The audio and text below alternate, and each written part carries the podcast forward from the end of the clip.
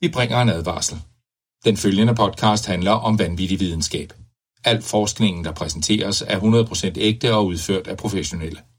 Mark og Flemming står ikke til ansvar for eventuelle misforståelser, men minder jeg om, at de altid har ret. Husk at være dumme.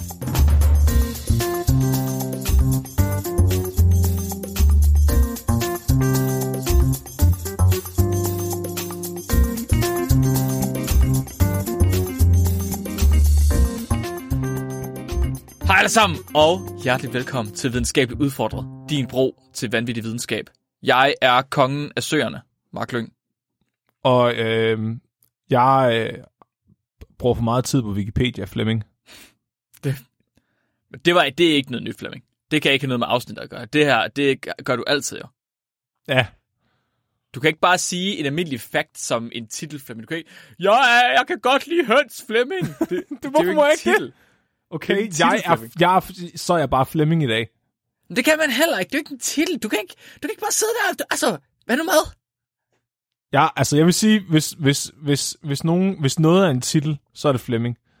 Det er faktisk rigtigt. Flemming ja. Er virkelig meget en titel. Flemming er Flemming, vil jeg gerne øh, tiltales.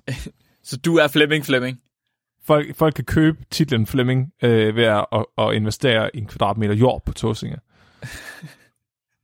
Nu synes jeg ikke, vi skal. Nu synes jeg, vi har talt nok om dig, fordi jeg har lige hørt, hvad det er, vi skal snakke om i dag. Og det synes jeg faktisk relaterer mere til mig. For jeg kan høre, at vi skal over til mit moderland. Det har jeg faktisk ikke engang tænkt over. Havde du ikke det? Åh, kæft, mand. Du har ingen respekt for Jylland, Flemming.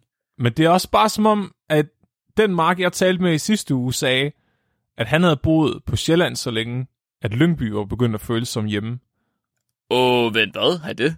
Og så tænkte jeg bare, hov. Hvornår hvad, har jeg sagt det? Hvordan sagde han det, uden at begynde at bløde ud af næsen? Det gjorde jeg også. Det var, fordi jeg godt kunne skjule det bag webcamet. Ja. Nej, jeg kan forstå på dig, at vi skal rimelig tæt på min, øh, min, min kære hjemstavn. Vi skal, til, vi, skal, vi skal til en by i Jylland. Er det, er det rigtigt? Ja. ja. Så jeg, jeg har været journalistming. Journalistming? Dybde... Det skulle være din titel. Journalistming? Jamen, det er det nu så. Godt. Okay. jeg, dybde, jeg har lavet dybdeborende undergrundsjournalistik. Undergrundsjournalistik? Ja, jeg vil lige pointere, øh, som en af vores øh, lyttere inde på Discord, jeg, nu kan jeg ikke huske, hvem det var. Fuck. Undskyld. Der var en af jer, der lige pointerede, at øh, D R lige har lavet en podcast, der handler om Ariel School Incident, som er vores afsnit om aliens. Ah, okay, ja. Så bare lige sige, at vi er totalt first movers her på, på podcasten. Det er vi faktisk på ret mange ting. Jeg var også, Veritasium har været ude med flere videoer, efter at vi har været ude med podcast-afsnit. Jeg ved ja, jeg bare, siger det bare, siger jeg det bare. ved bare, at han sidder og ser ja. vores videoer. Eller der var også et, ja. vores podcast. Der var også en eller anden podcast, der lavede et afsnit om... Øh, Om ham, der, der var virkelig god til at amputere ben. Ja, det er rigtigt. Hvor er den nu for en? Jamen, jeg, jeg ved, ved det ikke. Men den, i er dag, ikke. Den er nok ikke så stor. I dag caller jeg den. I dag siger jeg bare, at det her, det er en af de afsnit. Fordi jeg har fundet Silkeborgs største skandale. Jeg forestiller mig allerede clickbait-titlen på det her afsnit her.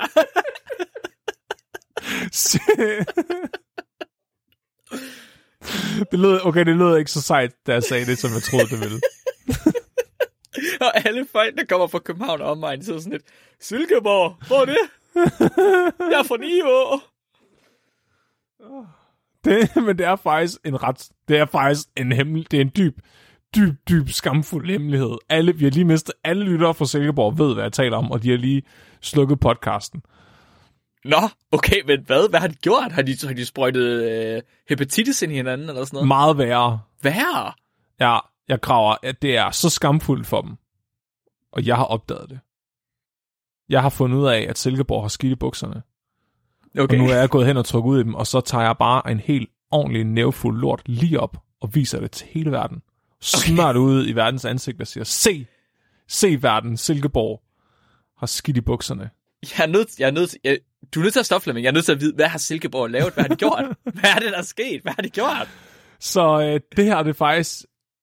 Ja, så, det, så uh, apropos uh, lort, jeg var, jeg var udskidt, og så sad jeg og kiggede på uh, Wikipedia. Fordi, som man jo gør. Ja, og der sad jeg så og kiggede på uh, Silkeborgs Wikipedia-side. Som man jo gør. Men det er fordi, jeg, har, jeg, kan, ikke, jeg kan ikke styre at have, uh, at have sociale medier på min telefon. Så derfor har du Wikipedia i stedet for. jeg, har, jeg, har, jeg har blokeret det hele på min telefon. Den har fået det hvide snit. Okay. Så, jeg sidder, så i stedet for at sidde og læse på shampoo-bøtten, så sidder jeg bare og kigger på mærkelige Wikipedia-sider. Og så sidder jeg og kigger på, på øh, Silkeborgs Wikipedia-side. Og jeg kan ikke huske, hvorfor at jeg lige endte den. Men det gør jeg altså. Og så inde på, inde på den, der er der så en liste over kendte indbyggere i Silkeborg. Og der, der er to mennesker. Den er, den er faktisk ret lang. Øh, så der er blandt andet øh, Lars Larsen, Jysk Sengtøjslærer. Selvfølgelig, klart. Øh, Dick Kajsø.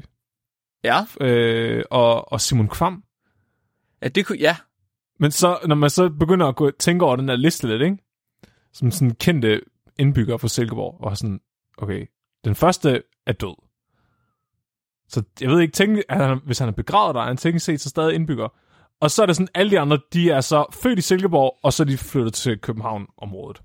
Inklusive Simon Kvam og Dick Kajsø. Jamen, Simon, Simon Kvam, han flyttede tilbage, han flyttede til Vestjylland. Han øh, bor i Thy nu, tror jeg. Han bor jo ikke i Silkeborg. Nej, han bor i Thy. Det er bedre, Flemming. Ja, ja, men jeg siger bare, Silkeborg har en mærkelig liste over kendte mennesker, fordi der er ikke nogen af dem, der bor i Silkeborg. Der er ikke nogen af dem, der gad at komme tilbage Næste. til Silkeborg. Måske er der nogen af dem, det ved jeg ikke, men jeg tænker bare over det om, at altså, så, så er jeg givet den der liste igennem derfra. Så øhm, øh, fandt jeg også ud af, at Jehovas Vidners øh, stævnecenter ligger i Silkeborg. Det undrer øh, sig ikke nogen. Ja, og så, øh, men, men så sker der noget sjovt, fordi så, hvis man skifter fra Dan, I må, du må ikke dømme mig over, jeg sidder og gør sådan noget her. Så, hvis man... det gør jeg, det var virkelig, virkelig meget. Så den, den findes faktisk også på engelsk. Så hvis man skifter øh, Wikipedia-siden fra dansk til engelsk, så ændrer den der liste sig over, hvilke kendte mennesker, der bor i Silkeborg. Okay. Og øh, det, det sjove er for eksempel, så både Mick Øgendahl og Rune Klan står på den danske Wikipedia-side, ikke? Over folk fra Silkeborg. Men på den engelske... Ikke for Silkeborg? Den, øh, på den engelske, der står kun Rune Klan. så, så er det som om, så vil de ikke kende Svend Mikke Øgendahl. Jeg ved ikke hvorfor. Jeg troede, det var sådan en pakkeløsning med de to.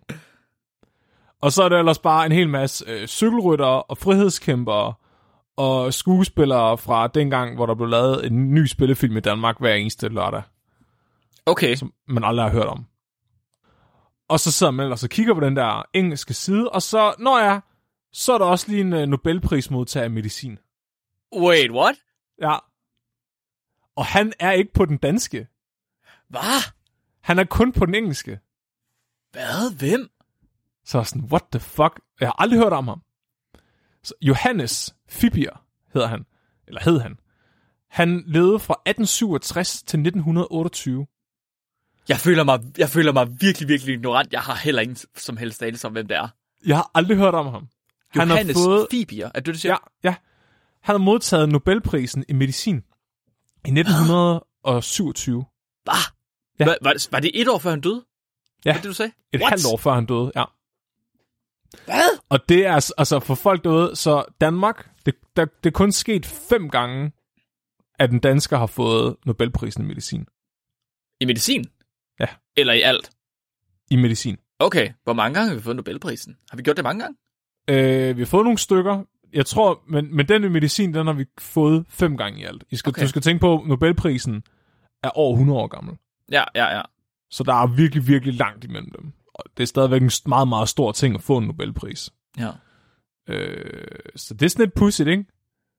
Det, det er sådan, de, de prøver at gemme ham bag Mick Øgendahl, føler jeg lidt. Måske er han Mick Øgendahl. Det kan godt være, at der er et eller andet der. Så... Jeg, jeg begyndte sådan at kigge ind, hvem fuck er det? Hvem fanden er Johannes Fibiger? Og hvorfor har jeg aldrig hørt om ham? Og hvorfor gemmer de ham bag Mick Øgendahl?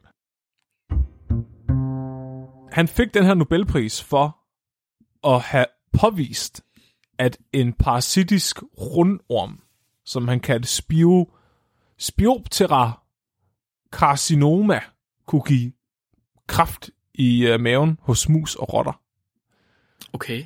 Så han viste, at den her parasit kunne fremprovokere øh, cancer. Og det er så ret banebrydende på det her tidspunkt, fordi det er en af de første kliniske indikationer på, hvad der egentlig forårsager kræft. Øh, dengang vidste man, der var man rimelig clueless omkring, hvor fanden kraft det kom fra. Ja. Og det kan man egentlig ikke bebrejde dem, fordi det er også et meget mudret billede. Øh, især når man tænker på, at børneslik er fyldt med kviksølv, og cigaretter mm. bliver reklameret til gravide kvinder og børn. så, så er man sådan lidt, det der cancer, hvor fanden, hvorfor har alle det her? Hvor kommer det fra?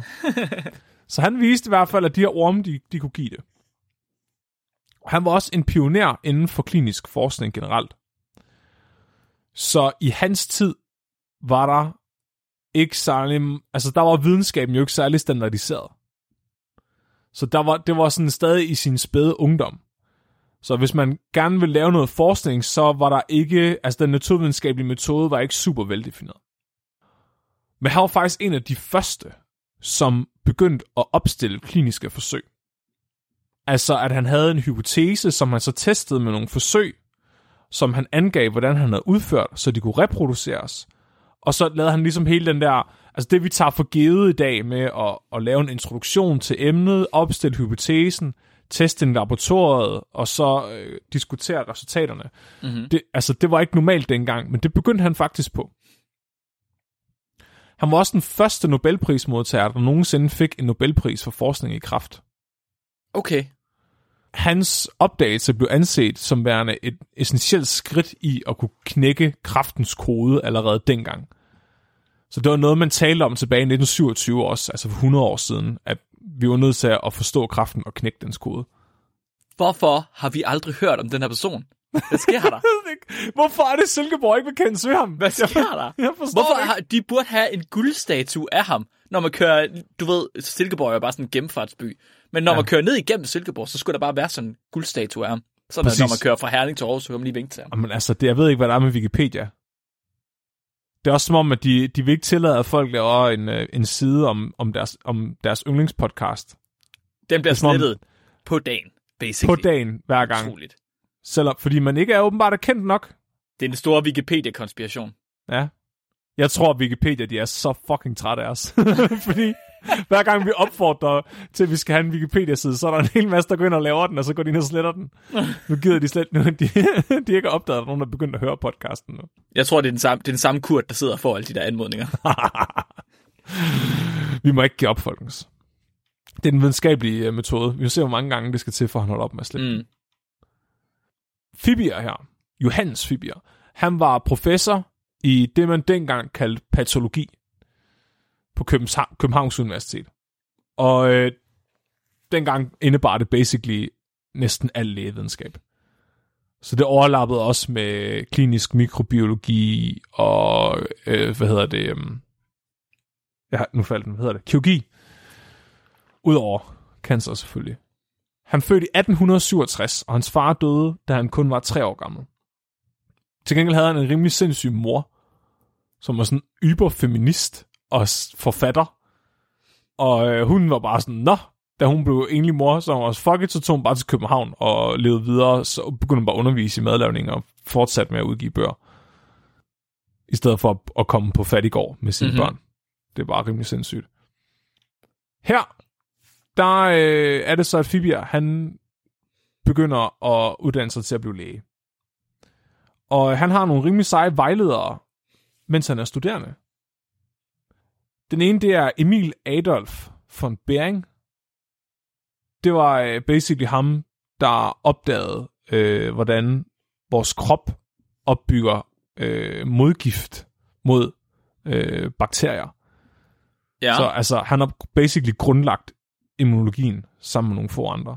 Så, så det er baseret på hans opdagelser, at vi i dag har vacciner. Og den anden, og, det var August Krog, eller hvad? Den anden, det var Robert Koch. Nej, hvad? Som i ham, der lavede Kochs postulater og bevist, at mikroorganismer kan fremkalde sygdom. Fuck, det er sygt. Det er eddermame med creme eller creme af, på Supervisor. Shit. Ja, ja. Og, og alligevel vil Silkeborg ikke nævne ham. Jeg tror, jeg, måske er det slet ikke fra Silkeborg. Måske er det, måske er det en fejl. Altså, han flyttede jo fra Silkeborg, men det stopper dem jo selvfølgelig ikke i at liste dem alligevel. altså, nu, nu, nej, nej, nej, nu blev vi også lige gjort opmærksom på, Mick Øgendahl, han er selvfølgelig fra Falster. Han er ikke fra Silkeborg. Men der alligevel så stod han på den danske Wikipedia. ja, han gør så. Ej, nu bliver jeg nødt til at se, om han stadig står derinde. Han har sikkert bare været på... Han har, det kan være, han bare har været, kørt igennem Silkeborg på et tidspunkt. Måske har han boet der i en uge eller sådan noget. Vi bliver lige nødt til at kigge herinde, inden at... Øh, hvad var det, han hed ham der fra Wikipedia? Carsten Claus. Øh, han står lige her. Mick Øgendahl. Ja, kendte indbyggere. Bor han der nu? Det ved jeg ikke, men han står i hvert fald inde på Wikipedia-siden. Kendte indbyggere? What? What? Hvad sker der? Shagaloples. Hele alfabet bor der. Jeg elsker, at de ikke er listet som individer. Ja. Fordi så var der ikke nogen, der vidste, hvem de var. What the fuck? Okay. Han bor, altså, han bor i Holte, står der. Men der står altså, at han er født i Silkeborg på Wikipedia. Jeg ved ikke, hvad jeg skal sige til dig. Det, er han født der? Det kan godt være, han måske er født der, så bare har boet det meste af sit liv på Falster. Det skal jeg ikke kunne sige. Er det nogen, der kan spare ham? Ja, og det kan Mick. Jeg. Skal, Mick, kan du, ikke, kan du ikke skrive ind til os? Mick Øgendahl, er du født i Silkeborg? Og har du nogensinde hørt om Johannes Fibiger? Hvad var det nu, vi talte om? Vi taler om Johannes Fibiger. Nå ja, og Robert Koch. Ja. Så, og det bebrejder jeg ikke nogen af lytterne for, hvis de ikke ved, om Robert Koch er. Det er kun fordi mig og Mark, vi er mikrobiologer, vi ved det. Vi skulle vide det. Vi skal vide det. Så Robert Koch, han øh, opstillede det, der hedder Kochs postulater, som er det, alle mikrobiologer arbejder efter i dag. Som basically handler om, at hvis man mener, at en bakterie forårsager en infektionssygdom, så skal du kunne tage bakterien fra en person med sygdommen, og give den til en person, der ikke har sygdommen, og hvis de så også får sygdommen, så er det nok bakterien, der giver dem sygdommen. Basically. Ja. Yeah. Man må så ikke gøre det med mennesker mere. det, så det var meget sejere, dengang Koch han gjorde det. I nitten hundrede og seks, i Fibigers, øh, sådan tidligt i Fibigers karriere, måske midt i den, der, øh, der får han nogle rotter ind fra Estland, som man nu gør. Ja. Yeah. Og de her rotter øh, undersøger han simpelthen for tuberkulose. Som man nu gør. Ja, og, men det er måske også, fordi Robert Koch var den, altså hans lærermester der, var ham, der opdagede, at tuberkulose var forårsaget af en bakterie. Så det kan være, han har sådan et, altså, han har haft noget interesse i tuberkulose. Måske. Og så tænkte han, Estland, de har sagt med meget af det pis. De må være i alle deres rotter, det er slet ikke tvivl. Jeg har bare hørt, alle rotterne i Estland, de har tuberkulose. Ja. Men der opdager han så noget andet ved de her rotter, og det er, at de har nogle orme i deres mave. Og nogle ormeæg, altså en parasit, der lever i rotten. Okay. Og det var nogle parasitter, som man ikke har set i sine forsøgsrotter før. Så det var sådan en form for rund... Det var, det, eller det ved man i dag også, det er en rundorm. En type rundorm. Men hvad de også havde, de her rotter med rundorme og tuberkulose, det var kræft i maven. Okay. De her, de fik, de, det var noget af en cocktail. De skulle ja. bare dø, de rotter. De der rotter fra Estland, de havde det ikke særlig rart. Det er ikke rart at være rotte i Estland. Prøv at tænke på at være rotte i Estland med tuberkulose, kraftig maven og parasitter, og så blev sendt hele vejen til Danmark for at komme ud af kassen, og så blev slået et af en midaldrende mand, lige så snart du kom ud af kassen. Det er med lidenhed, Flemming. Ja. Så øh, Fibiger, han synger, hmm, mm. Kan vide, om de her orme har noget med kræften at gøre. Fordi der var altid enten orme eller ormeæg i maven på de her mus med kræft. Okay. Men han så aldrig kræften uden orme eller ormeæg. Okay. Så det første, han gør, det er sammen med en zoolog fra Zoologisk Institut ved navn Hjalmar Ditlevsen, at de definerer den her nye art rundorm, som de har opdaget. Og her er det så Fibiger, han kalder den Spiroptera carcinoma. Basically, carcinoma kommer af cancer, så han, han, han, han navngiver den egentlig efter, at han mener, at den giver kræft. Og Ditlevsen, han er sådan lidt, ah, du er, du er måske lige lidt tidligt. Det, det er groft nok. Det, ja. Det kan også andet. Den har også andre egenskaber. Ja. Det er sådan ligesom, hvis jeg fik lov til at navngive en bakterie, jeg havde opdaget i hønselort. Og så bare var sikker på, at den kunne tale med Gud. Det i virkeligheden, ja, eller eller så er det i virkeligheden ligesom hvis man opkaldte Flemming efter sin harmonika. Altså, det er det eneste du kan, Flemming. Du er f- flemonika. Nej, nej, fordi det er jo bevist, at jeg kan harmonika. Ja, ja, men du kan også andet, andet. Men det gider vi ikke til højde for. Nej, men det var heller ikke bevist på det her tidspunkt, at den kunne give cancer. det er selvfølgelig rigtigt. Så man tager en da, det, ja, okay, det kan jeg godt se. Det kan jeg godt se. Så du skal have opstillet en hypotese om, at alle ved navn Flemming kan spille harmonika. Ja. Ja, så det er, hvis man tror... Det er faktisk, hvis man nu havde kaldt dig for Flemming, Flemmonika, før det var, at du begyndte at spille harmonika. Ja. Ja. Eller før du kendte mig. Wow. Oh. Det havde været lidt faktisk ret sejt. Det havde faktisk ret sejt. Jeg tror egentlig, jeg havde gået med den, hvis du... Klaverjance. Øhm, her var sådan, der er også noget med nogle genusser og nogle navngivningskonventioner og sådan noget, vi, vi er nødt til at følge, fordi den er jo nært beslægtet nogle andre rundorme. Fucking solo, mand. Og kæft, så Ditlevsen, han valgte at kalde den Spiroptera Neoplastica. Og i dag, der bliver den så kaldt Gongu... Gongy... Den, fordi så fandt man ud af, at den var i familie med en anden orm i stedet for. Nu hedder den Gongylonema Neoplastica. Og selv efter den blev kaldt, det var Fibiger sådan, fuck it. Den hedder Spiroptera carcinoma. Så i alle hans videnskabelige artikler, hvor han undersøger den, selvom den officielt hedder noget andet af alle andre i verden, så kalder han den det, han selv har fundet på. Okay. Hvilket jeg har dyb respekt for. Ja, det har jeg også. Fuck jer og jeres holdninger. Videnskab, ja, det tror jeg ja. ikke på. Jeg har min egen videnskab. Det, hvis jeg bare beslutter mig for kun at kalde dig for Gert. Selvom du ikke selv mener, du hedder Gert, eller reagerer på Gert, eller forstår, hvorfor jeg kalder dig Gert, eller nogen andre kalder dig Gert, og ikke vil forklare dig, hvorfor. Men på et eller andet tidspunkt, så begynder man at reagere på Gert. Det er rigtigt. På et eller andet tidspunkt, så bliver, så bliver det så indgraveret i ens hjerne, at man begynder at reagere på det. Måske begyndte den der orm bare at give kraft, fordi han sagde det til den. Jeg skulle lige til at sige det. Jeg skulle lige til at sige det. Ja. Men øhm, han laver nogle kliniske forsøg. Og det her, det er faktisk blandt verdens første kliniske forsøg, som i nogensinde, fordi der var ikke nogen, der fattede at gøre den her slags. Altså før det, der var der sådan nogle case studies. Før og det man, der var det virkelig en kirurg med meget hurtige knive, der bare skar i folk, så lidt hister her og sagde, se, det er videnskab. Her ja. er en lever. Ja.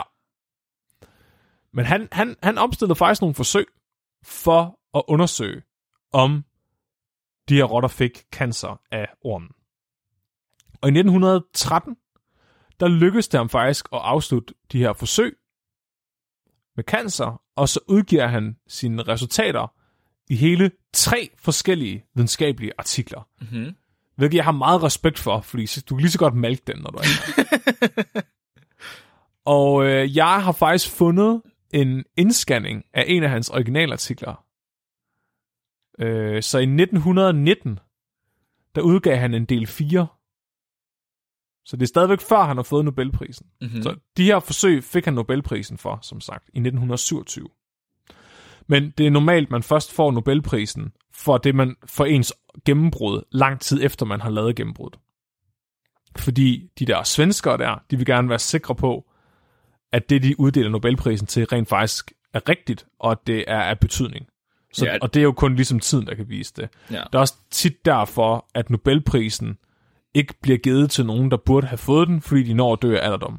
Og af princip giver man ikke Nobelprisen til nogen, der er døde. Det, det er faktisk kun sket én gang. Er det kun én gang? Jeg skulle lige sige, det var en eller to gange. Det skete i år to tusind og ti eller sådan noget. Okay. Det er ikke så længe siden, men det er simpelthen fordi, han døde et par dage, inden de besluttede sig for, at han skulle have den. Og så ja. er det sådan, nå fuck, der er ikke nogen, der ringer og sagt, at han var død. Vi har sendt brevet. Ja. Øh, men jeg har fundet, jeg fandt en indscanning af Det Kongelige Danske Videnskabernes Selskabs biologiske meddelelser et fjorten fra nitten nitten. Og jeg elsker sådan noget shit. Jeg elsker, elsker gammel videnskab.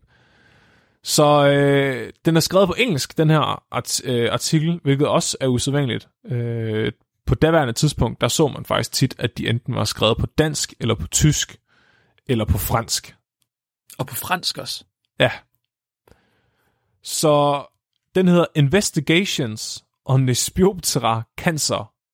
Nej, undskyld, det er ikke nummer fire, det er nummer seks. Nummer seks? Romertal, ja. A Transplantable Spiroptera Carcinoma of the Mouse by Johannes Fibiger. Og det engelske er virkelig ringe. Men, men ikke uforståeligt. Okay. Der er sådan lidt, man godt, det er sådan lidt, det er sådan ens bedstefar, der prøver at snakke engelsk på ferien, du ved. Men, men, men det er sjovt, fordi det er på en mærkelig måde, fordi hans ordforråd er meget stort. og han bruger nogle alle de her fagtermer korrekt. Det er mere sådan den helt almindelige grammatik, der er lidt underlig, sådan nutid og datid og sådan noget. Nå. No. Og det er også forvirrende at læse, fordi på det her tidspunkt, der brugte man jo ikke den her opbygning med introduktion, metoder, resultater osv. Så, så det er mere, og det er faktisk meget, det, altså, det, jeg vil ikke sige, det er forvirrende at læse, det var anderledes. Så det bliver bare fortalt som sådan en historie, øh, hvor at når tingene så bliver relevante, bliver de præsenteret. Så der er sådan, okay, der er lige lidt metoder her, så fortæller han videre om ormen. Så nogle metoder her, så fortæller han videre om ormen. Øh, men det han gør, det er, at øh, han inficerer de her raske mus med ormen, og så øh, foretager han øh, obduktioner af dem efter lang tid, for ligesom at se, om de har fået cancer. Okay. Og det har han jo allerede gjort flere gange før. Ja. I den her artikel, der fortæller han, at han har gjort det efter, øh, han har foretaget obduktioner efter fire hundrede og toogfirs dage, hvilket er virkelig lang tid. Øh, det ser man ikke særlig tit længere, at dyreforsøg forløber over så mange dage, fordi det er så pikkedyrt.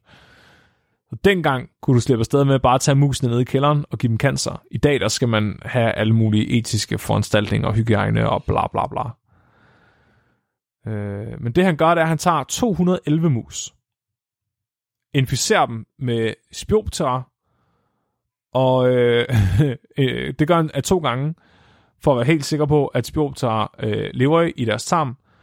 Og efter noget tid, så øh, lykkes det ham at inficere nioghalvtreds af dem med ormen. Og det er så basically, fordi mange af dem, de bare dør af alle mulige andre årsager. Og i det her øh, studie, der ser han så, at tre ud af de nioghalvtreds mus og, øh, nej, undskyld, rotter har fået øh, cancer i maven. tre ud af de nioghalvtreds? Ja. Ud af de to hundrede og elleve, ja, har fået cancer. Ja. Og så konkluderer han, at den cancer, det må selvfølgelig være på grund af den orm. Ja. Og det fik han Nobelprisen for? Det, jeg ved ikke om han om det, om altså det, det er i hvert fald det han har gjort i den her artikel. Jeg, jeg ved ikke, jeg skal ikke kunne fortælle dig, om han har gjort det her før.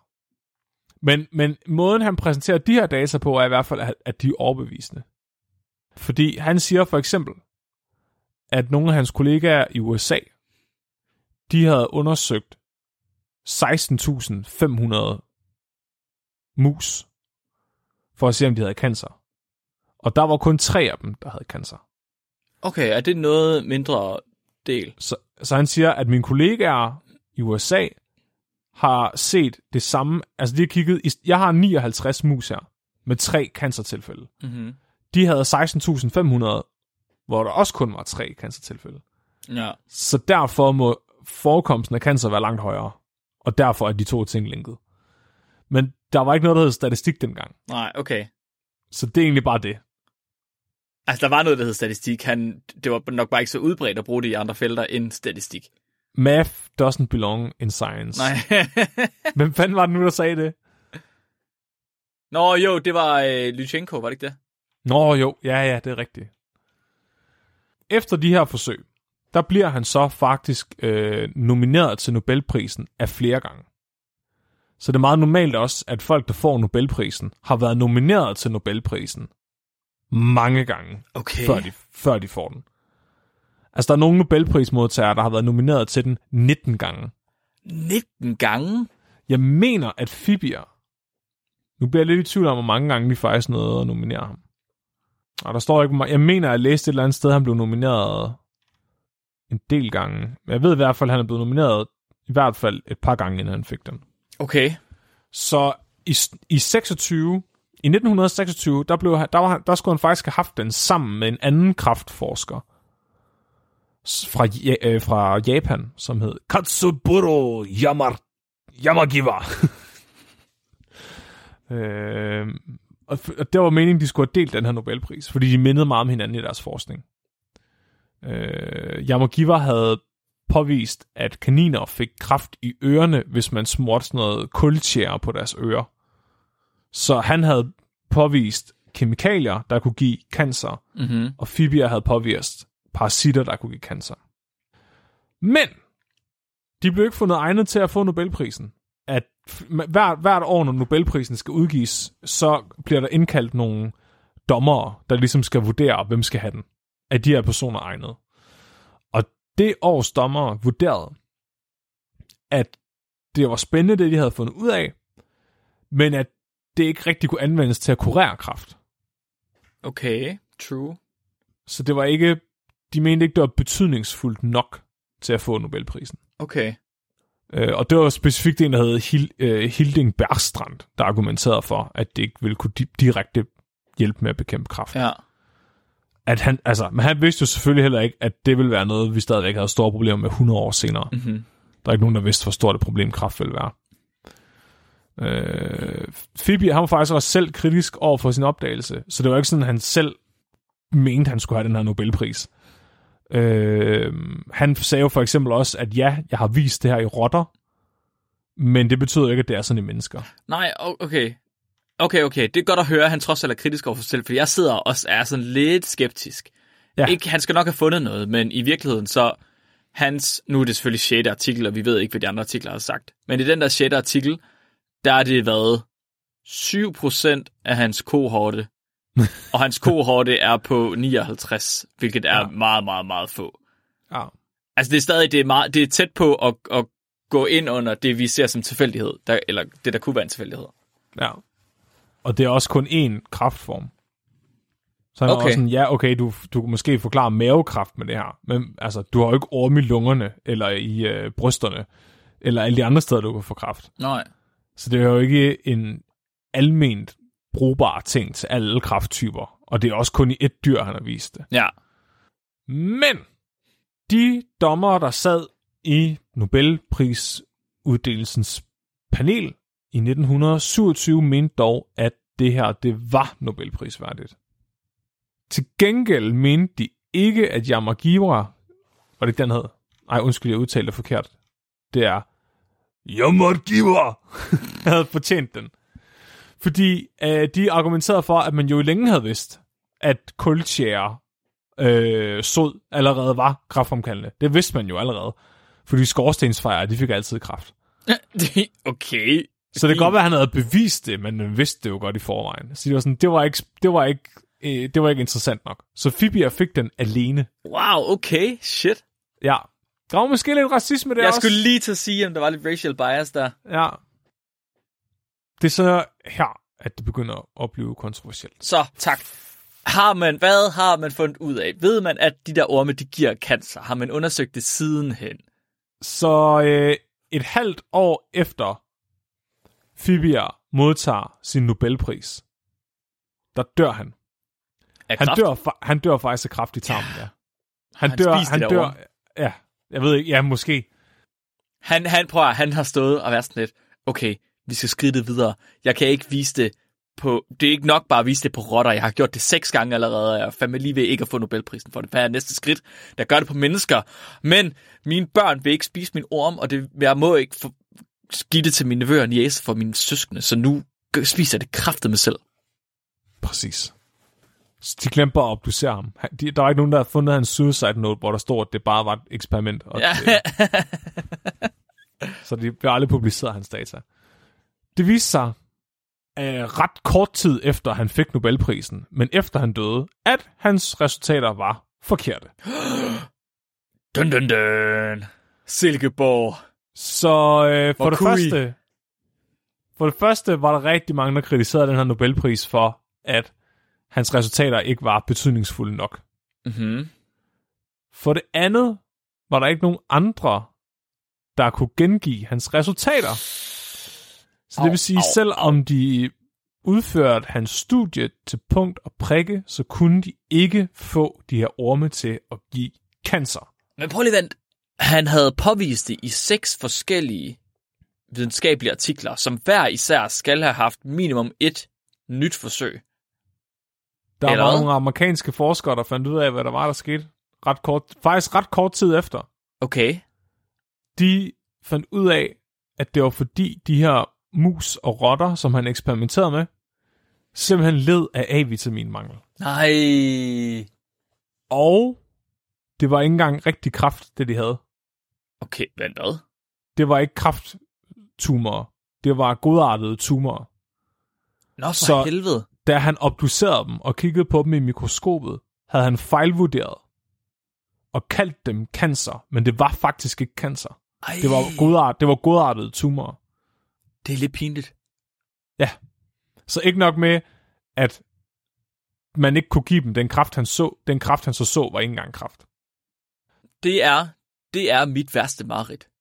Det er lidt spooky. Det er, Jeg vil sige... at, at komme ud med et eller andet, du ved, videnskabeligt resultat, og så rent faktisk få noget interesse for folk. Selv være en smule skeptisk over, over det, og så få en pris for det, og så senere finde ud af, fuck, det hele var løgn og forkert. Ja. Det, der kunne, jeg tror ikke, jeg kunne tænke mig noget mere ydmygende karrieremæssigt. Nej, det så. er faktisk det værste mareridt nogensinde. Jeg ved ikke, om det er en god ting at dø før, eller efter det bliver opdaget. Før. Før, helt sikkert. Men før. Så kan du ikke forsvare dig jo. Men har du lyst? Du kommer bare til at virke som sådan en desperado. Ikke hvis du nu bare ligger der fladt ned. Eller hmm. gør noget interessant. Jeg tror også, så det... kunne du gøre noget, der var meget værre for at blive kendt for det i stedet for. Jamen, det kan jeg godt se. Jeg tror også, det kunne være... Øh, det ville være en helt anden situation tilbage i nitten syvogtyve, i forhold til, hvis man gjorde det i dag. Jeg tænker, selv hvis penge kunne være, hun havde lagt sig fladt ned, så havde man stadig været sådan lidt, ah, okay, ja, hvad? Men dengang tror jeg, der var lidt mere debat om det, og jeg tror også, den almindelige befolkning hørte mindre til om det. Altså. Det kan godt være. Altså, men jeg alligevel... Jamen, det tror du er ret i. Der, er ikke, der var ikke Twitter dengang. Nej, præcis. Det er der heller ikke nu mere. Men øhm, ja, jeg tænkte bare på, altså, hvis det nu var mig, og jeg alligevel, altså... Jeg vidste, at mit, altså, der var aldrig nogensinde noget, der kunne rense mit omdømme igen. Det er noget, jeg tænker på ret tit. Jeg tror, det kommer til at ske en eller anden dag. Så kunne man jo lige så godt gøre et eller andet fuldstændig vanvittigt. Altså, fordi der, der har man jo ikke noget at miste. Så, man lige, så kan man lige så godt gøre det ordentligt, sådan så der bliver snakket om det efter tre hundrede år. Ja, ja, du, du ved, så, så, så, så påvise, Gud, påvise, at Gud eksisterer eller sådan noget. Nej, men Gud, ja, et eller andet fuldstændig deranged, Gud, og, du ved, have, voldtage en gris på et eller andet offentligt sted, eller Nå, du ved, bare blive fuldstændig unhinged, altså... Det er ligesom Carey Mullis, der opfandt P C R. Grunden ja. til, at alle snakker om ham, det var, fordi han talte med vaskebjørnen. Jamen, det er rigtigt.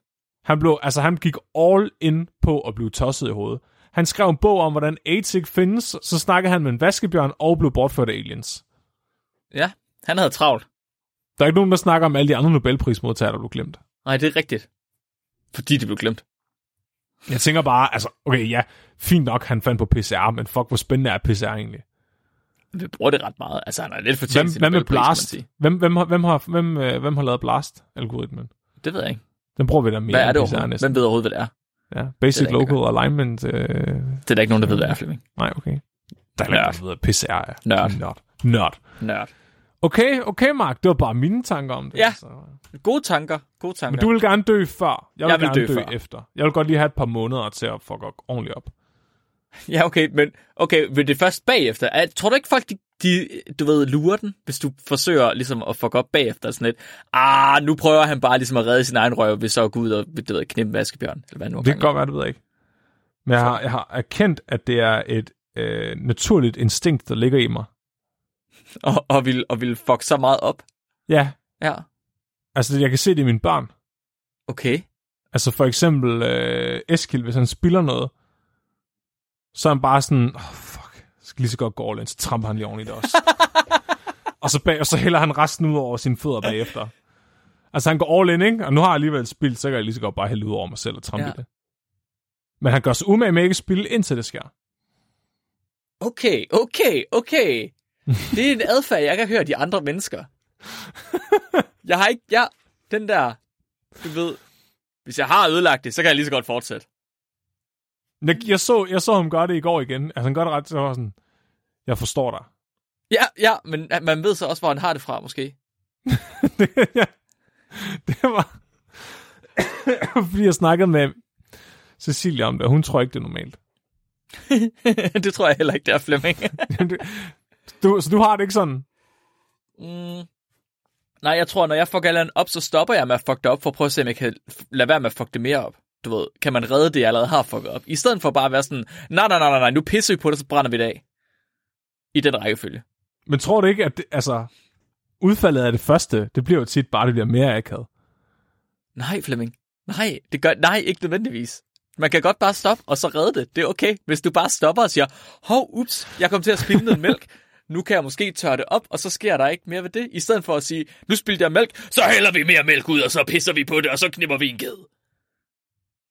Men Mark, ærligt talt, hvad er det mest akavede, hvad, hvad er det mest akavede af de to scenarier? De fleste mennesker vil nok sige, og, øh, og knip den ged.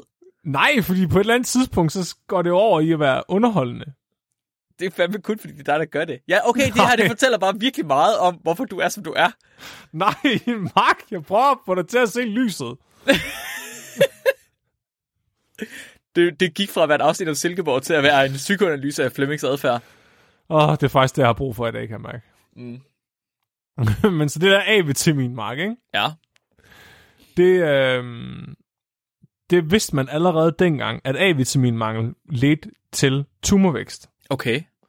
Men hundrede år senere i dag, ved vi faktisk stadig ikke, hvorfor. Så der var nogen, der pegede fingre af ham, og så er de sådan, øh, det er bare det, der du har gjort, men de har stadig ikke, de har ikke selv fundet ud af, hvorfor. Det er ret sådan. Øh, man mener, og det bliver virkelig nørdet, det her. Okay. Men kan du huske P treoghalvtreds? Ja. Så øh, når, man, når man kigger på en cancerbiopsi, øh, og man kigger på generne i en cancerbiopsi, så må man jo gerne se, hvad for nogle gener er ændret i det normale væv, som har gjort, det er blevet til cancervæv. Ja. Og der er P treoghalvtreds, det er et gen. Det gen er der altid sket et eller andet med. Så i, hvis man tager øh, halvdelen af alle cancerbiopsier, så vil du se, P treoghalvtreds er blevet ændret i dem. Så i halvdelen af alle kræfttilfælde, der er der noget med det fucking ene lortegen. Og det er vildt, vildt underligt. Øh, fordi på den ene side er det mega underligt, at kroppen har et enkelt gen, som kan give cancer, hvis det bliver fucked up, basically. Men, men, men så, hvis man tænker noget mere over det, giver det også god mening. Jamen, det er vel ikke kun det gen. Det, det gen. Det skal bare være der, men det skal være der i, i sammenhæng med andre gener også. Altså andre mutationer. Ja, der er noget med det der ras, og øh, der er mange gener, der, der...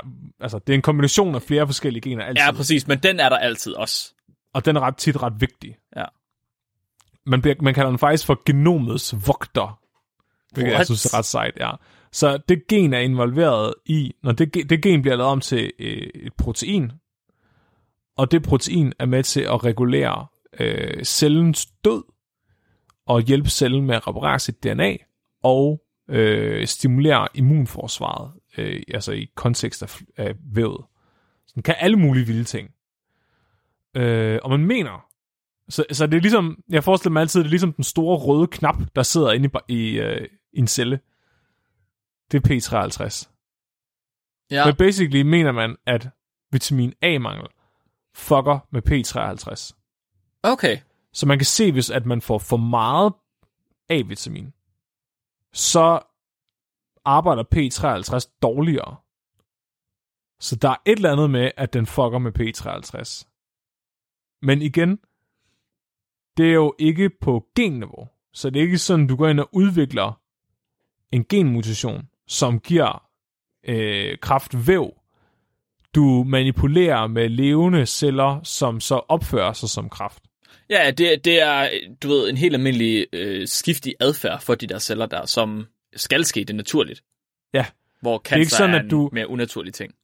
Det er vel svar... Okay, så den ene udgave, det er, at du genmodificerer Mark, så at alle de børn, Mark nogensinde vil få, og børnebørn og oldebørn bliver blå. Den anden der er bare male Mark blå. Ja, yeah, I guess. Begge dele er utrolig frækt. men, det er klart, men, synes. Ja, men, men lige pludselig vil der være utrolig mange smølforvarede mennesker i det andet scenarie, og det er mere problematisk. Den her Nobelpris, Mark, den er blevet kaldt for Nobelpriskomiteens største bummert. Okay, slap af. Og den bliver stadig talt om med stor skam. I Silkeborg. I øh, Karls... Er det Karls, Karlskrona? Jo. Øh, hvor, hvor Nobelpriskomiteen taler om den som, med, med skam. Og hvis, du, hvis man går ind og kigger på de værste Nobelpriser, der er blevet uddelt, og den, der bliver omtalt som de største fejltagelser, så er det tit den, der bliver nævnt som den største fejltagelse. Og det er endda selvom en af Nobelprismodtagerne lige gik ud og opfandt kemisk krigsførsel. Ja. Men det, det, var tit... ikke, det var ikke en del af hans Nobelpris, jo. Nej, nej, præcis. Så, men det her bliver nævnt som en større fejltagelse, fordi man gav Nobelprisen til en opdagelse, der ikke var særlig øh, relevant, som så bagefter viste sig at være forkert på to forskellige måder oven i det. Hvilket er lidt fucked up. Øh, til gengæld, så den anden, ham her, Yamagiwa, som blev øh, nomineret til Nobelprisen sammen med Fibiger, endte med at grundlægge sit helt eget forskningsfelt. Læren om kræftfremkaldende stoffer. Som basically kan lede til mere eller mindre alle de kræfttyper, vi observerer i dag. Ja. Og som er en af de største felter inden for forskning i kræft. Og en af de største emner generelt. Alle snakker om kræftfremkaldende stoffer. Ja. Han fik ikke Nobelprisen. Fordi det var ikke relevant nok, det han havde opdaget. Hvilket jeg synes er meget smukt. Der er en vis form for poesi over det. Ja. Ja, det, det siger også nok også lidt om, hvor meget man egentlig bør stole på uddelingen af Nobelpriser. Altså, det der er... er faktisk ikke særlig mange eksempler på folk, der har taget fejl, der har fået Nobelprisen. Jeg kunne finde et andet eksempel. Men hvis man, hvis man lige sætter sig ned og tænker over det, så er Nobelprisen er jo bare en samling af kloge mennesker, der sætter sig ned, og så klapper de nogle andre kloge mennesker på skuldrene og siger, tillykke her medalje og en million svenske kroner. Svarende til hundrede kroner i, i danske kroner. I guess. Det er matadorpenge. Værsgo. Jeg tror ikke, de klapper på skulderen længere. Det er for aggressivt til svenskerne. Ja, det kan være, du ret det. Det er politisk ukorrekt. Mm. Ja, nu nikker de. Jamen, bare. Det er re- altså, jeg, prøv at høre, Mark. Hvis der er nogen, der gav, vil give mig en Nobelpris, så sagde jeg sgu ikke nej. Og jeg tror måske, at det er grund til, at rigtig mange mennesker, de har taget imod deres Nobelpris. Men jeg tror ikke... Det... Nu kan det godt være, det bare mig, men det virker ikke, som om den har det samme prestige, som den har haft i hvert fald. Synes du ikke det? Nej, det, man, man, jeg, det ved jeg ikke. Jeg har aldrig fået en Nobelpris, og jeg skulle heller ikke lige på vej til at få en. Okay, men man kan vente om at sige, kan du komme i tanke om en pris, der blev uddelt til forskning, som er mere prestigefyldt end en Nobelpris? Det kan jeg ikke, og, men det synes jeg måske også er et problem. Men jeg synes måske bare, det er fordi Nobelprisen, den er... Ja, de ved jeg ikke. Nu sidder jeg også bare og taler ud af røven. Så meget ved jeg i virkeligheden ikke om Nobelprisen. Altså... Jeg synes, den virker mere in touch med virkeligheden end Oscar'erne, for eksempel. Okay. Fordi jeg synes, Oscar-uddelingerne afspejler jo ikke ægte innovation og nej. Sådan kunst. Det er jo nej. Sådan, hvem har fået flest penge til at lave en film? Men altså, der... Det er jo ikke, ja. Det er ikke sådan, at, de, at det er sådan indie-film og sådan noget, der er... Nej, det er rigtigt. Det, man, men det, det, man taler meget om ved Oscar-uddelingen nu, det er bias i form af, du ved, race-bias eller whatever. Alle mulige forskellige typer bias. Det er da også tydeligt også, også i Nobelprisen. Det ikke? Er der, men der har Åh, det var ærgerligt meget. Ching Chong Kina, mand. Du kan bare gå hjem med alt det der, nu giver vi den til ham danskeren. Ja, men en, en ting er, at der har været i nitten syvogtyve, hvor racisme jo var, du ja. Ved, det, på, det, på det helt store, men der er jo stadig i kæmpe stor stil nu. Altså, hvor mange sydøstasiatiske forskere har fået en Nobelpris de sidste halvtreds år? Jeg tror, det kan tælles på en til to hænder. I forhold til, hvor mange danskere, der så har fået Nobelpris åbenbart, og hvor af, nogle af dem så åbenbart er den dårligste Nobelpris nogensinde. Men det kan jo noget, Silkeborg. Det, ja, for fanden. Altså, jeg synes ikke, man skal ikke være, øh, man skal ikke være pinligt berørt over sin historie, Silkeborg.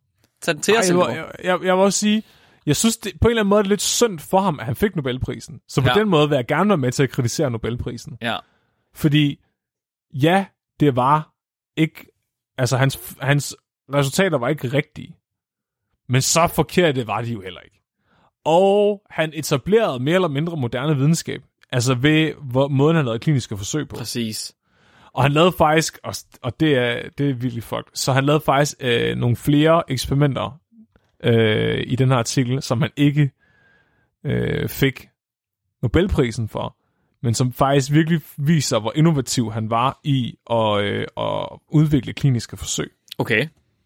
Så øh, han var ikke tilfreds med bare at have set, at der var tre mus, der havde fået cancer. Tak. Han ville gerne påvise, at det her ikke bare var en tumor, der var provokeret af ormen. Ja.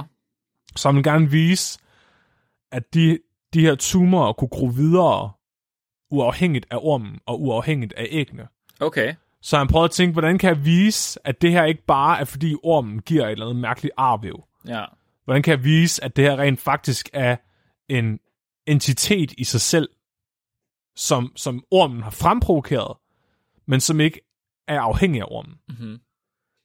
Han opstillede nogle kliniske forsøg til at undersøge sin hypotese. Han tog en af de her tre mus, der havde fået kræft i maven, og så tager han tumoren ud, og skærer den i små stykker, og så tager han nogle raske mus, som ikke har nogen tumor, og så planter han tumoren i en gruppe af nye mus. Så det er ligesom en køkkenhave af død og, og så, lidelse. Så lavede han smitsom cancer. Så lå han tumoren gro ind i de her mus. Og dem, der så overlevede, havde i stort set alle tilfælde fået en meget stor, veldannet tumor i maven. Okay. Så tog han de her mus, udvalgte den flotteste tumor, skar den i små stykker, fandt en gruppe af nye mus, der ikke havde nogen tumor.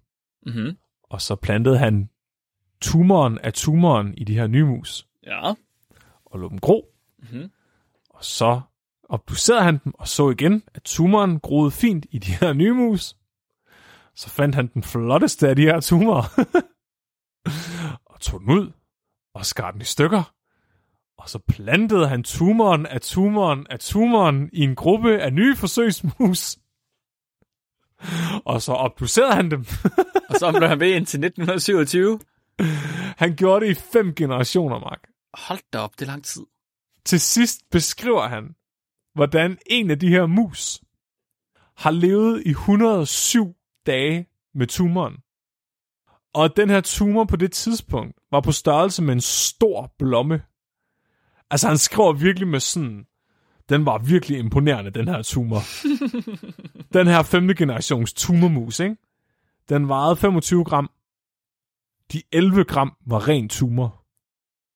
Det er sjovt, hvordan, altså, at han ikke er blevet... Øhm, hvordan han ikke er undersøgt, ikke er død af det.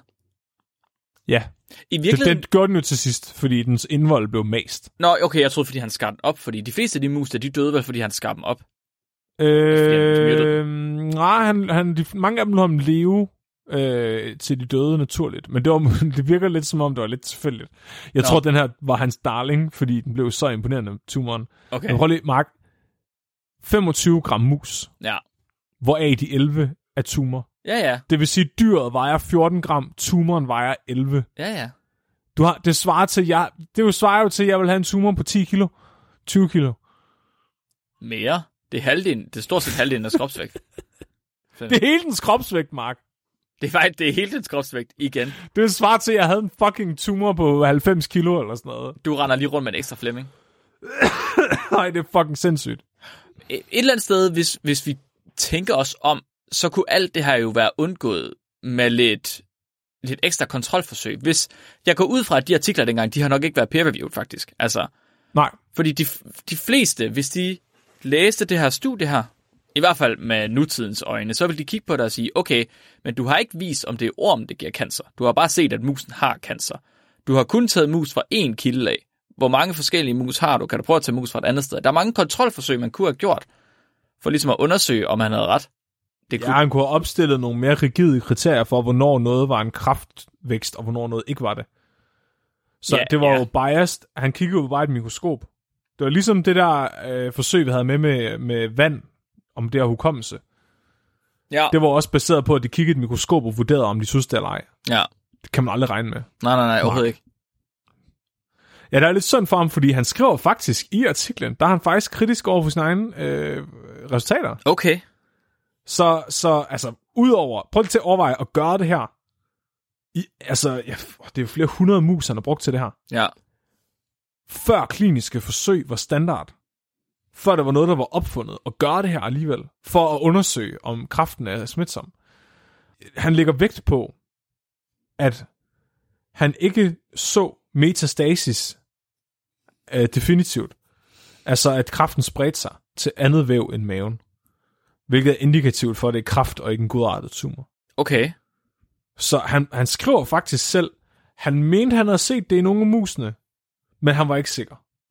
Okay, okay, okay. Så det vil sige, at de faktisk gav ham Nobelprisen, selvom han ikke altså på nogen måde bad om den, eller på nogen måde følte, at hans resultater var banebrydende nok.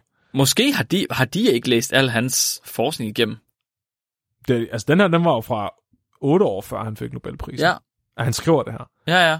Så faktisk, det har ødelagt hans eftermæle og hans omdømme af at give ham Nobelprisen. Ja, han tog også imod den, kan man sige. Ja, det havde jeg kraftigt meget gjort. Jo, jo. Altså, han er ikke helt uden skyld selv. Nej, nej, men altså... Han, det, altså vil man kunne bebrejde mig for at tage den? Selvom jeg ikke havde fortjent den, Mark. Ja, din fucking sellout. Det minder mig om, at Christian Fuglendorf har faktisk spurgt mig, om jeg vil lave en ny podcast med ham. Så. Vi ses. Det passer ikke, Mark. Nej, det er klart. Jeg sagde nej, jeg sagde nej tak. Tak. Nej, ja, det var egentlig, det var, ja, det var Silkeborgs største hemmelighed. Silkeborgs mest afskyelige hemmelighed. Det var, jeg, altså, jeg synes, det er synd for ham. Jeg synes, det er synd for ham, at Silkeborg ikke vil kendes ved ham. Ja. Prøv at tænke på, at have, at egentlig have haft så succesfuld en videnskabelig karriere, og have lavet rigtig god videnskab. Du har så bare lavet et dårligt eksperiment, som så bare bliver blæst så meget op af nogle fucking svenskere, at selv Silkeborg ikke vil kendes. Prøv, t- prøv at tænke på at være fra et land, hvor man romantiserer det, og tidligere have været øh, røvere og voldtægtsmænd. Men så, du ved, at blive udstødt fra sin egen fødeby, fordi at man fik Nobelprisen på et forkert grundlag. Ja. Det er ret vildt. Det er ret vildt. Vikinger, de er gode nok. Dem der, der gik over og knippede englændernes damer. Det er sgu, dem kan vi godt lide. Det er ret nok. Men ham der, der, der lavede nogle forkerte museforsøg. Fy for satan. Skam dig. Skam dig, billiger. Satan. Nej, det er fucked. Det er fucked. Der er faktisk... Øh... Så, så jeg sagde jo, der var en anden Nobelprismodtager, der faktisk også havde forkerte resultater. Ja. Øh, ham ved du, hvem er. Ha. Uden at vide det. Okay, uden at vide det. Hvis jeg nu siger øh, Camillo Golgi. Okay, så ja, jeg kender øh, det sidste ord. Golgi? Ja. Ja. Så øh, det var ham, der beskrev det, vi kalder Golgi-apparatet i dag. Så Golgi-apparatet er et, et organel, altså et, et, et organ, der sidder inde i alle vores celler. Og Golgi-apparatet blev opdaget som en af de allerede, altså han fik Nobelprisen i nitten hundrede og seks. Så Golgi-apparatet har man kendt til i rigtig, rigtig, rigtig mange år. Og det er simpelthen fordi, det, det er en af de største organeller, der er. Så det, det kan man rent faktisk se i et mikroskop, uden at det er et psykopat-mikroskop. Men han fik Nobelprisen for noget andet. Han fik Nobelprisen sammen med en, en anden person. Så det var faktisk første gang nogensinde Nobelprisen blev uddelt til to på en gang. Nå? Det var i nitten hundrede og seks, der fik han den sammen med Ramón y Cajal. Og de fik den for at have beskrevet nervesystemet. Og det var lidt kontroversielt, de fik den sammen. Ja. Øh, det, var, det var ikke normalt noget, man gjorde. Øh, dengang Fibiger skulle have haft den sammen med Yamagiwa, der havde de alligevel haft noget tid til at tænke over det jo. Golgi, han stiller sig simpelthen op til øh, ceremonien, og i sin tale basically sviner Kral til, fordi han mener, at Kral tager fejl, og at han har ret. Okay. Det viste sig at være omvendt. Så nogle få år efter fandt alle ud af, at Golgi tog forkert, og Kral havde ret. Men hvordan kan de få Nobelprisen sammen, hvis ikke de havde vist det samme? Det er fordi, Golgi havde fremlagt en teori om, at vores nervesystem var en kontinuær masse, hvor at Karel han mente, at det, vores nervesystem bestod af en hel masse små individuelle bestanddele, der hænger sammen. Som det er det, vi i dag som kender som celler. Ja. Celler, ikke? Øh, og det mente Golgi var noget fucking bullshit. Det, det er ledninger. Men så har de jo, de har jo de, jeg forstår stadig ikke, hvordan de kan få Nobelprisen sammen, fordi de ser jo to ting, der sådan er, du ved, hver sin ting. Ja. Hvordan, hvordan kan man se på det og sige, nå, det handler begge to om nerver, og så må de jo skulle have Nobelprisen. Specielt hvis de ikke engang har vist det. Hvad, de har ikke påvist det, hvad vidste det ikke endnu? Ja, men de har talt meget godt for deres sag, så må de jo få Nobelprisen, også selvom de først viser det om ti år. Jeg synes også, det er sjovt, at man får den for at beskrive noget, der findes allerede, når argumentet for ikke at give Yamigawa, ja, hans Nobelpris var, at man allerede vidste, at Cher var kræftfremkaldende. Tror du, hvis, man, hvis han havde vist, at smøger var kræftfremkaldende, tror du så, man havde givet ham den, eller havde man sagt, det er noget forbandet pjat, det der? Så tror jeg, man havde øh, hæng, hængt ham. Ja, det havde man fandme nok, ja, hvis man kunne komme til så Japan. Så tobaksindustrien fået kørt ham ned med en hestevogn. Kæft, mand. Ej, hvor er det godt, at videnskaben ikke fungerer på den måde længere, var?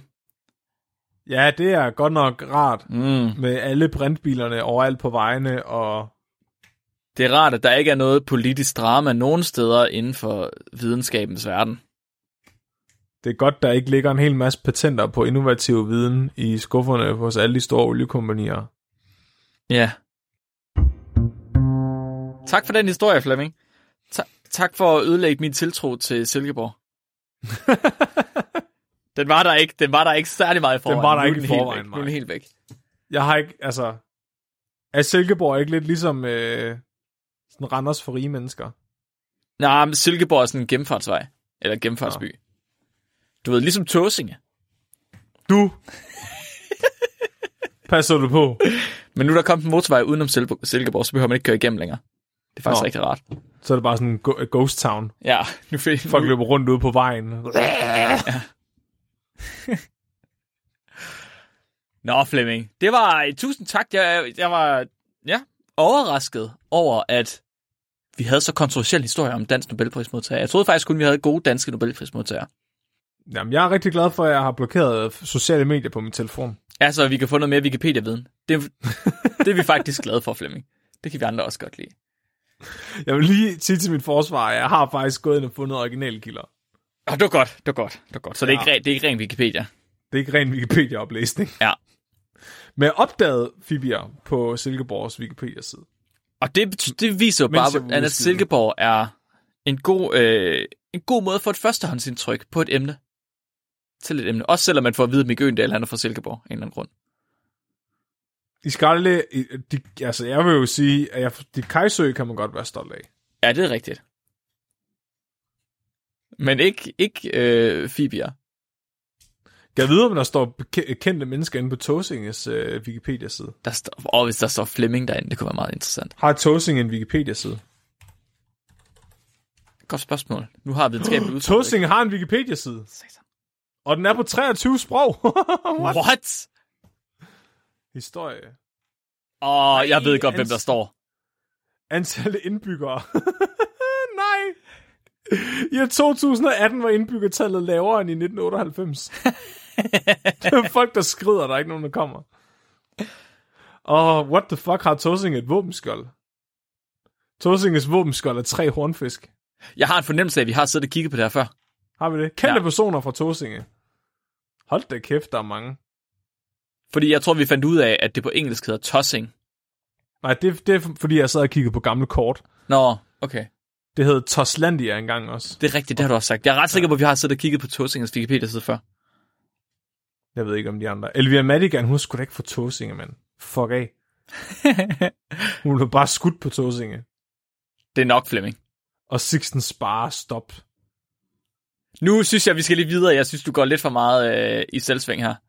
Hva? Flemming, skal vi ikke øh, have et lytterspørgsmål? Og nu må du fortælle mig, hvis vi har haft det før. Fordi jeg siger, det skal vi have. Hvem er Rasmus Minor Pedersen? Flemming, det her det er et spørgsmål, som jeg er helt sikker på, at du kan svare på. Det er sendt ind af Ida Hovland. Og Ida, hun har skrevet ind, at hun har fået at vide, at når man vasker æg, så holder de sig i kortere tid.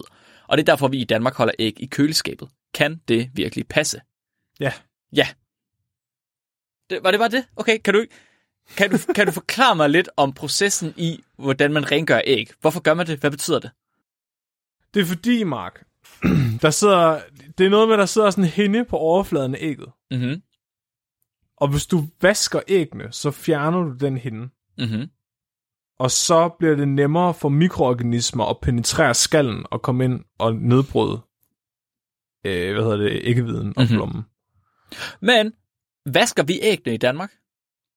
Ja. Fordi jeg har nemlig... Øh, jeg har hørt for nyligt, at jeg tror, det er Sverige, der øh, er sådan gået uden om E U-regulativerne, der siger, at du skal vaske din æg. og så ikke vasker deres æg. Sverige, de vil ikke vaske deres æg. Jeg tror, det er Sverige. Mm. Som nogle af de eneste. Men det er faktisk lidt interessant, fordi i Singapore, der vasker de også deres æg, men de har deres æg uden for køleskabet. Så deres æg, de bliver virkelig hurtigt dårlige, hvis man putter dem i køleskabet hjemme selv. De kan godt holde sig uden for køleskabet, selvom du har vasket dem. Men ikke i lige så lang tid. De kan stadigvæk holde sig i lang tid. Æh, altså, så det, man ligesom, det der ligesom sker, når der er æg, de begynder at blive ringere, det begynder, er, at viden begynder at blive mere flydende, ja. Og blommen bliver mere skrøbelig. Ja. Og det er ret tydeligt, at det er også tilfældet dernede. Du kan ikke, lave, du kan ikke have en fast blomme dernede. Nej, du har stadig spise det. Ja, selvfølgelig kan du spise det, det er jo ikke det, jeg siger. Så længe, det, altså, så længe du knaller det, og det ikke eksploderer, så er det jo fint nok. Ja, ja, det er jo ikke det, jeg siger. Det er jo ikke det, jeg siger. Nu snakker vi, nu snakker vi ikke sådan røden dårligt. Nu snakker vi bare sådan, du ved, det lige så stille går i forfald. Det har jeg aldrig tænkt over. Spiser jeg koger bare min æg for helvede. Jamen, selvfølgelig gør det. Selvfølgelig gør det. Mug gør det. Det er vel kun, hvis man har æggesnaps, det kan gøre lige, at det er vigtigt. I guess. I guess. Eller hvis du spiser tartar. Hold kæft, man. Har du nogensinde lavet, lavet slåskamp med rødden æg? Nej, det har jeg fandme ikke. Det er hvem, der er begge, alle taber bare.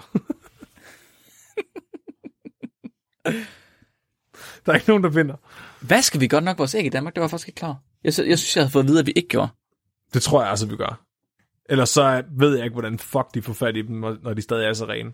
Altså burhøns, de ligger jo i deres eget lort.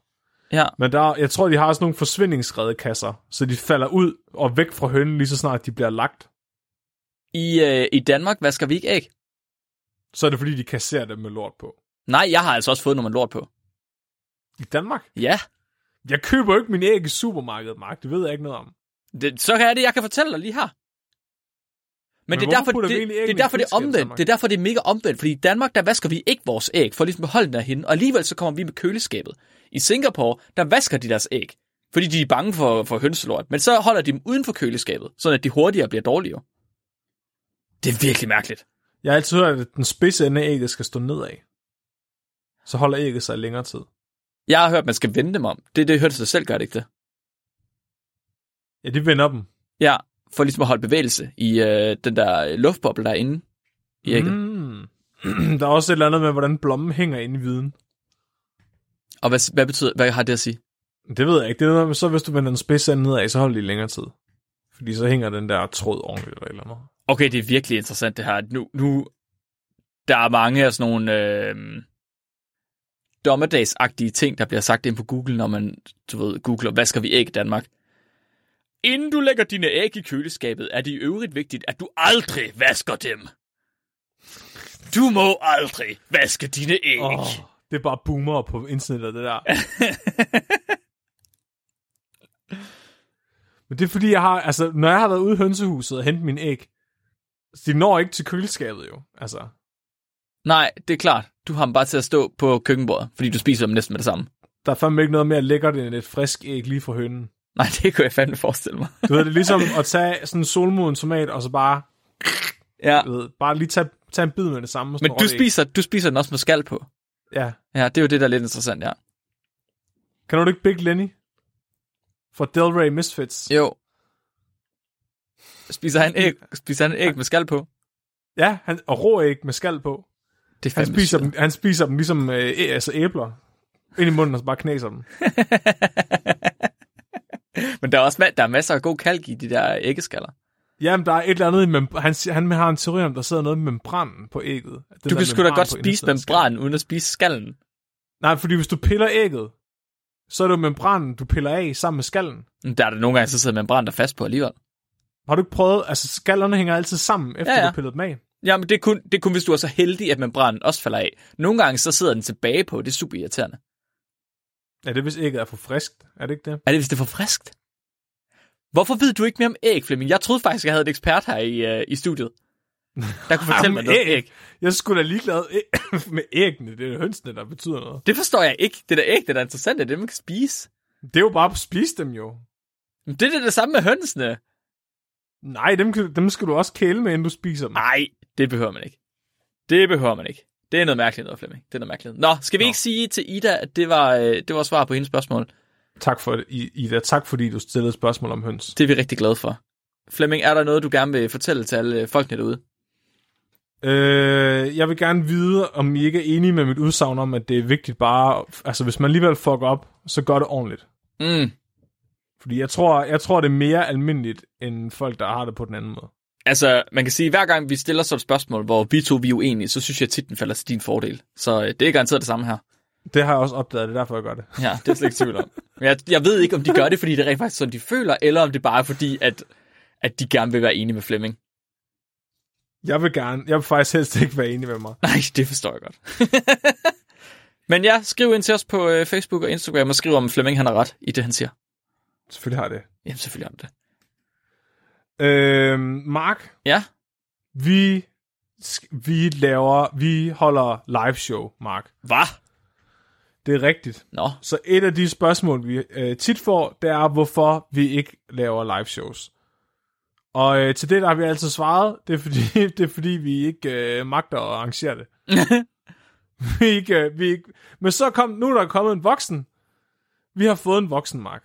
Det er rart. Det er rart, der er kommet sker. En voksen og spurgt, vil I ikke lave live shows? Jeg skal nok gøre alt det voksne for jer. I skal bare tage ud og være børn. Kommunen har anvist os en støttepædagog, ja. Der kan hjælpe os. Ja. Han løsner spændetrøjen og finder læderhjelmen frem, og så skal vi bare dukke op. Han tørrer savlen af ud af skægget på os. Ja. Så øh, vi er... Hvordan er det nu, man siger? Vi er ved at finde hinanden... I, jeg, jeg skal lige tænke tilbage til vores sidste uges afsnit. Det er noget med første date.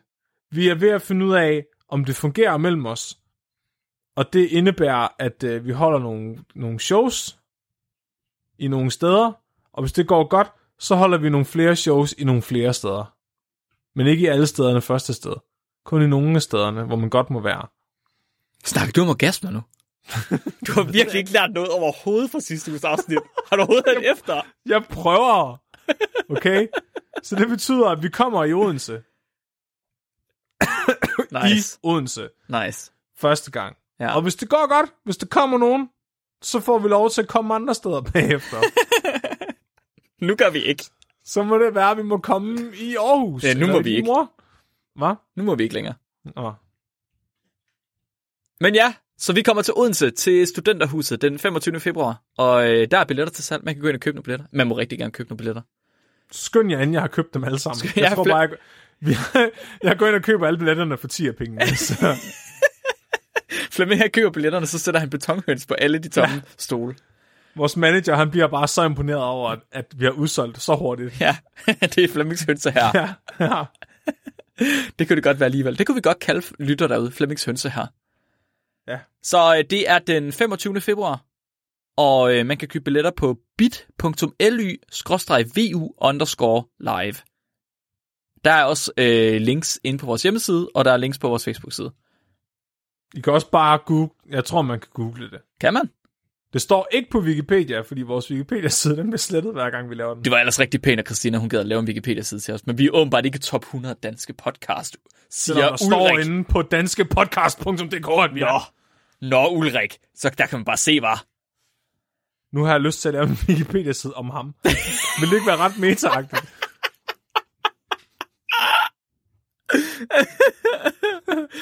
Ulrik har afvist spækbrættet skråstret med videnskabeligt udfordret fire gange. Parentes, latin for Wikipedia gatekeeper. Åh, oh, kæft, mand. Jeg ved ikke, hvorfor det er blevet så vigtigt for mig. Jeg tror, det er fordi, han fik mod, så nu kan jeg bare have det. Der er mange andre shows, der bare har sådan deres egen wiki-Flemming på Wikia eller sådan noget. Er det det? Nej, det må du ikke sige. Jo, det kan man da bare gøre. Det, det er der ikke nogen, der ligesom modererer. Jeg, jeg bliver sur. Der kan du bare lave en. Skal, skal, vi, skal vi holde for i dag? Jeg, jeg synes, øh, det føles som om, vi skal til at holde. Det ved det ikke, Mark. Nej. Det er dig, der er vært. Okay, vi holder for i dag, Flemming. Vi tager dyrefakt, og så siger vi tak for i dag, og så vender vi til næste uge med at snakke mere sammen. Dagens dyrefakt, den er sendt ind af Karina Larsen. Og Karina, hun har skrevet ind, at sæler, de voldtager pingviner. Hvad? Og ikke på den pæne måde. Mark! Man kan ikke voldtage nogen på en pæn måde. Mit navn er Mark. Jeg er Flemming. Og du er blevet videnskabeligt udfordret. Husk at være dum.